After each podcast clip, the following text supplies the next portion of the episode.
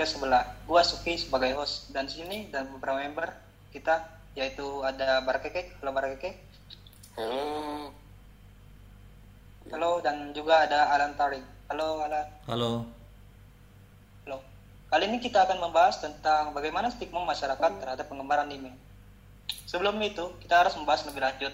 Yang pastinya kita harus tahu dong definisi apa yang digunakan dalam membahas topik ini. Seperti otaku dan wibu. Nah, otaku ini di Indonesia kan sering digunakan untuk sebutan orang yang dedikasinya tinggi atau hobinya tinggi ke kegemarannya. Misalnya nih, misalnya orang yang kegemarannya nonton anime atau baca manga atau main game atau dengerin musik itu bisa dibilang otaku kalau dalam sebutan aslinya. Tapi di dalam Indonesia sendiri otaku ini lebih berkonotasi orang yang nonton anime dan juga berlebihan dalam hal itu.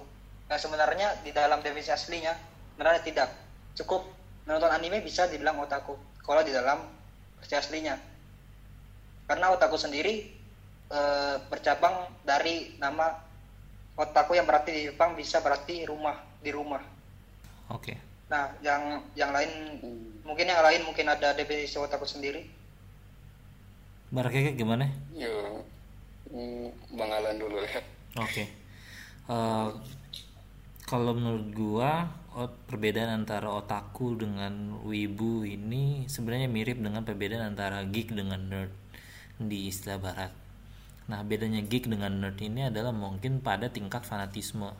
Kalau misalnya geek itu misalnya ada orang yang misalnya train geek, jadi dia misalnya suka banget sama hobi yang namanya hobi kereta tapi bedanya misalnya train geek dengan train nerd kalau misalnya dia geek tapi dia diajak misalnya mendiskusikan tentang film tentang musik tentang video games dia masih bisa nyambung gitu. Nah kalau misalnya dia nerd dia udah susah udah susah nyambungnya gitu loh. Istilahnya udah fanatik banget yang diomongin misalnya sekalinya dia ngomong tentang kereta ya udah dia, cuma ngomong train model oh iya gue suka train model gini gini gini gitu nah itulah iya yang membedakan antara mungkin itu bisa diaplikasikan ke perbedaan yang namanya perbedaan otaku dengan ibu gitu sih kalau gua ngelihatnya Hmm, ya ya.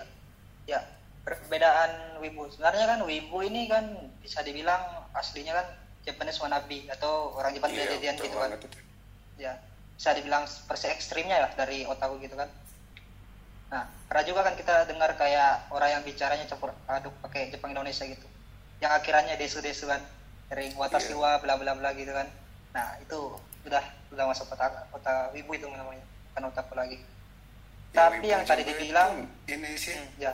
dia mirip juga itu ke westernisasi gitu kayak orang yang se, se- ke barat-baratan gitu yang stylenya aneh-aneh yang berkiblat ke barat Hmm, ya ya. ya, bisa dianalogikan ke wibu juga itu iya, misalnya kayak di DC atau di Marvel kan ada namanya geek, DC geek atau Marvel geek gitu. Nah, tapi kalau kita ibaratkan wibu ini ada yang namanya nerd di barat. Nerd tuh kayak orang yang mendalami banget, mendalami banget eh, dengan apa yang hobi apa yang didalami hobinya. Misalnya nih, kalau di Star Wars, Star Wars nerd gitu. Oh, kamu pernah lihat kan kalau di acara luar itu ada yang yang biasanya stereotipnya Star Wars nerd itu yang gendut-gendut gitu kan biasanya. Iya. Nah, gitu juga. Amerika Sama kayak Wib, ya sama kayak Wips. Kalau Wips lebih ke Jepang, ke Jepang-Jepangan gitu. iya gue setuju Nah, yang hmm, tapi yang tadi dibilang kan ada kayak otaku. Sebenarnya otaku ini bukan hanya anime doang, bisa juga bisa juga kayak kereta tadi. Kalau kereta, nah misalnya dia otakunya ke kereta. Kalau namanya kereta itu di sana ya disebut Tetsudo. Tetsudo itu orang yang otakunya ke kereta-keretaan gitu. Ada juga kayak to, toku, ko- apa tokukatsu ya. Tokukatsu itu lebih ke Iya. meka-meka gitu. Ya kan? ya ada itu juga yang lain-lain. gundam-gundam gitu kan Iya, Gundam, Figma dan macam-macam. Sebenarnya nggak Oh. nggak termasuk ke anime doang. Ini definisi otaku. Bisa ke ya yang bisa lain. ke mana juga. aja sebenarnya Iya, bisa asal dia fanatik gitu ya hmm, oke. Iya. dia mengorbankan segalanya demi hobi itu Hmm. Kalau mengorbankan segalanya, ini masuknya ke wibu menurutku. Eh? Kalau menurutku. bukannya otaku ya kalau otaku Soalnya- bisa bilang mendalamin tapi nggak terlalu parah nggak kayak nggak kayak ini apa namanya ibu Jadi kalau gue boleh menyumbang pendapat, kalau lo otaku, you control your hobbies. Tapi kalau lo udah wibu, the hobbies controls you gitu. Nanti nggak nah gue? ya benar oh iya. soalnya kan di soalnya kan stereotipnya wibu kamu tahu kan dia cuma mau bicarain apa-apa yang mas yang dia sukai Iya, misalnya dia. dia gini di cerita di sel-sel pen- pertemanannya gitu dia pasti cuma bicara sama orang-orang yang ngerti sama dia misalnya dia ngertinya tentang anime dia mau bicara doang anime doang anime anime anime. Gak mau bicara bicara yang lain. Biasanya gitu. Ya, gue setuju. itu wibu tuh sebenarnya gara-gara ini ya. Dia tuh gara-gara cuman kebanyakan konsumsi budaya Jepang itu dia jadi terobsesi dengan budaya exactly. Jepang. Jadi dia Eh, apa-apa itu yang dibahas dibicarain tuh pastinya ke Jepang.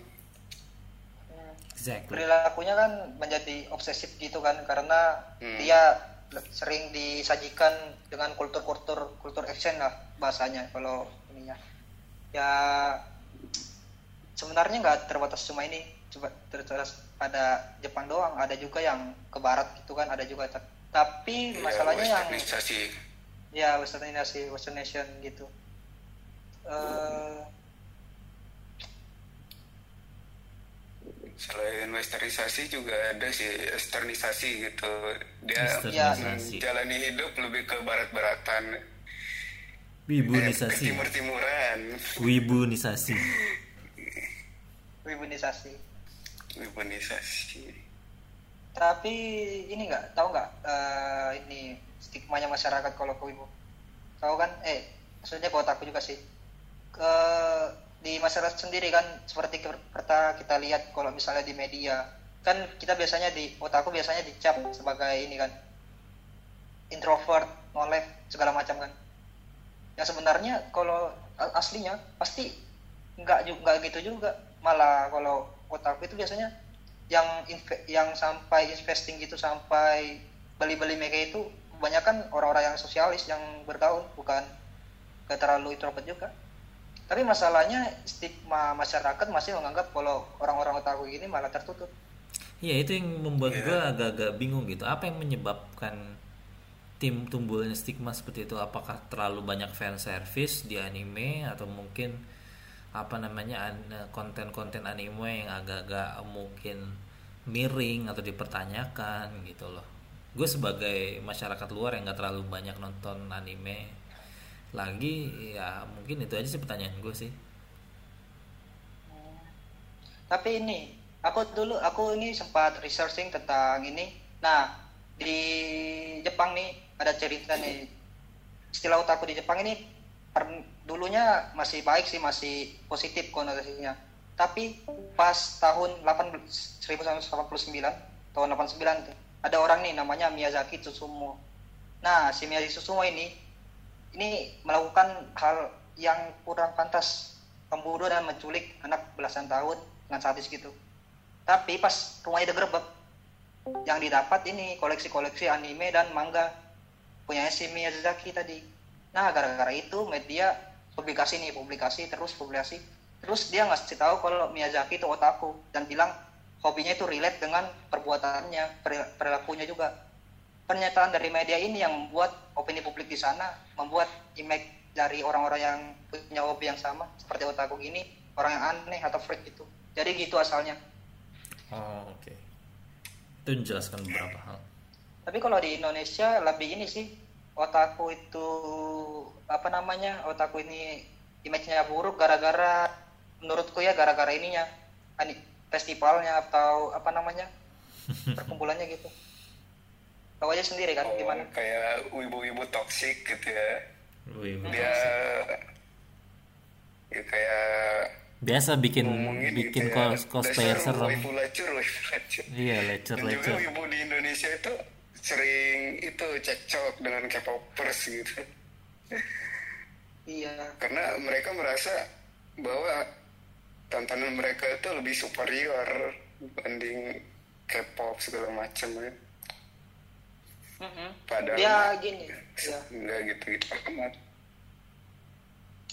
sebenarnya kalau komunitas begini biasanya ini perilakunya lebih ke disosiatif dengan komunitas lain kayak wah gue ini nonton anime nih gue ini otaku nih gue lebih superior daripada orang yang nonton-nonton K-pop di sana ini ke perilaku yang begini yang buat image-nya juga menjadi kurang menjadi negatif daripada mengharumkan nama otaku tersebut Iya, dan juga tontonan mereka itu bisa ngefek ke kepribadian mereka gitu. Kayak mereka dia nonton yang anime yang gue banget gitu. iya yang So- ya jadi dia kayak pengen terlihat keren gitu kayak karakter utamanya itu. Padahal itu Nora gitu.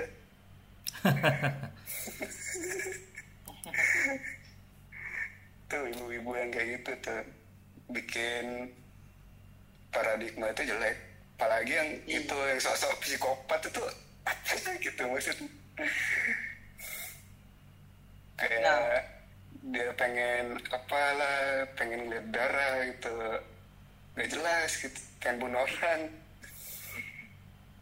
Padahal Nah, mah itu. giliran ditunjukin yang aslinya itu pasti diam gitu. Ciut Eh, iya, soalnya kan dia ini kayak kan pas nonton tuh ada kan biasanya yang MC-nya MC-nya yang kayak apa MC-nya yang psikopat lah istilahnya. Nah dia merasa relate gitu, wah gua relate nih dengan karakter ini.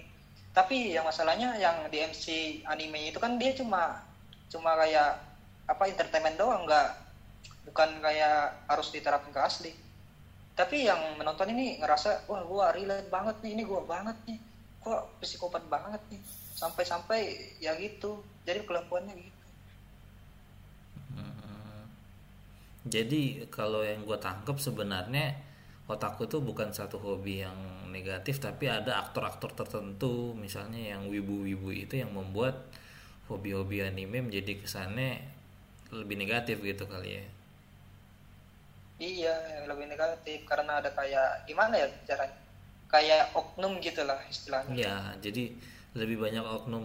Oknumnya sebenarnya mungkin gak banyak, tapi mungkin karena mereka vokal, misalnya mereka suka ngomong di Twitter, berantem sama K-pop stance gitu kan segala macam. Jadi itu membuat eh, apa namanya wibu apa namanya otakku tuh menjadi satu hal yang jelek padahal sebenarnya oknumnya yang jelek gitu loh lu jangan benci sama hobinya lu benci sama apa namanya lu harus mengkritik wibu-wibunya gitu bukan bukan hobinya yang lo kritik gitu Iya betul banget itu. Apalagi itu kan biasanya tuh yang bikin masalah itu cuma satu doang gitu. Tapi yang kena justru malah semuanya. Iya makanya. Terus kesimpulannya gimana nih? Coba ulang lagi. Kesimpulannya gimana?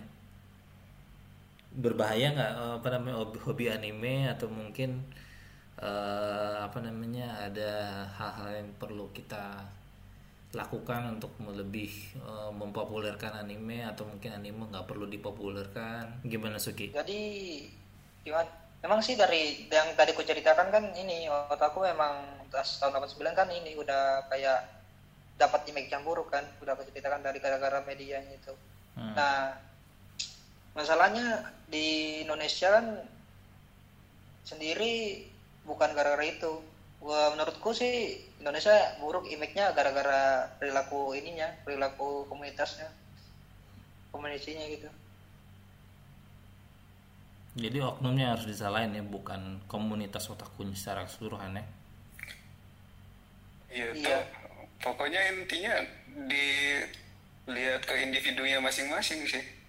Hmm. nggak apa-apa gitu lo mau I see. suka anime mau suka lagu Jepang mau suka style mereka asalkan ya jangan terlalu berlebihan gitu kayak lo suka nih bahasa Jepang ya nggak usah norang nggak usah di blaster blasterin bahasa Indonesia dengan Jepang karena dengernya juga jijik gitu aneh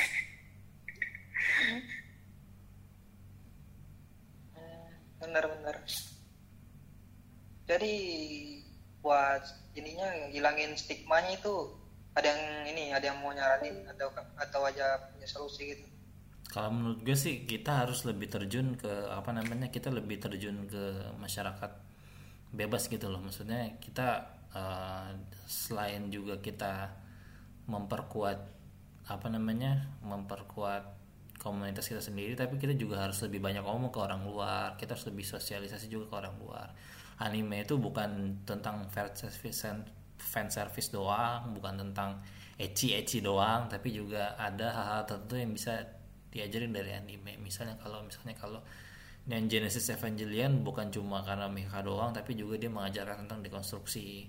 Atau mungkin misalnya uh, Akira ngajarin tentang bahaya dari uh, perang nuklir misalnya kayak gitu. Jadi kitanya yang harus terjun ke masyarakat luar sana kita yang memperkenalkan anime gitu loh. Itu itu just Iya. my two cents sih. Sebenarnya kalau anime kan pernah ini kan menang Ghibli juga kan? Eh menang Ghibli menang Oscar kan? Sudah Ghibli kan? ya, Ghibli. Nah iya. itu itu kan bagus kan? Bukan buat tentang fan service bukan tentang apa bukan tentang Exactly. eri ecchi gitu. Hmm. bukan itu gitu tapi bagus buatnya bukan Itu hal yang mungkin- negatif. ke anime-anime sekarang gitu ya yang ecce-ecce itu. Soalnya dulu tuh emang bagus tuh bagus ya anime. Dulu bagus bagus sekarang Ya, itu tapi- lebih ke isekai ke yang main karakternya tuh ini ya. Sangat perfect. Dan dikelilingi wanita-wanitanya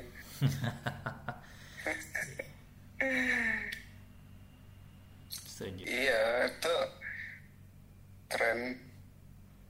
Trennya emang. Trennya bergeser. Dari yang lebih mainstream Iya, kayak mecha terus sekarang jadi banyak yang kayak Face gitu of the North Star gitu. Ya Fist of the North Star benar banget. Jojo ya ke Sonen gitu. Oke. Iya, eh? Oh, itu tahun berapa tuh? Apanya Yang moe moe?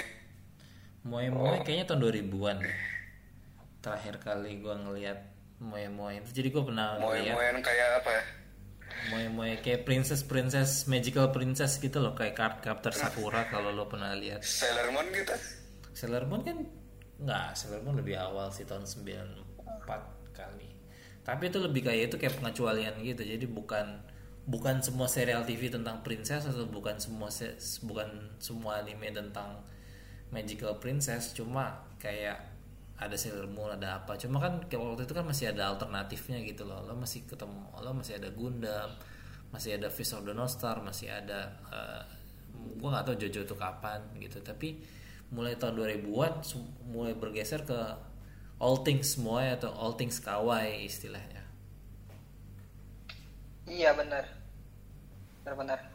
Soalnya kan eh, pas dulu-dulu kan dia masih ini kan masih manly kayak Jojo, Birds of the North Star, Berserk gitu kan. Hmm. Tapi sekarang mungkin karena mengikuti media, tren gitu, wah, berubahnya dia modifikasi karena mengikuti pasar umum gitu. exactly. Tapi ya karena pasar umumnya sendiri yang memang mintanya gini, tahu kan gimana gini? iya Ya, Ya. minat publik lebih ke itu ya ke anime yang moe moe lebih nunjukin nunjukin iya moe moe gitu kan? Iya fan service istilahnya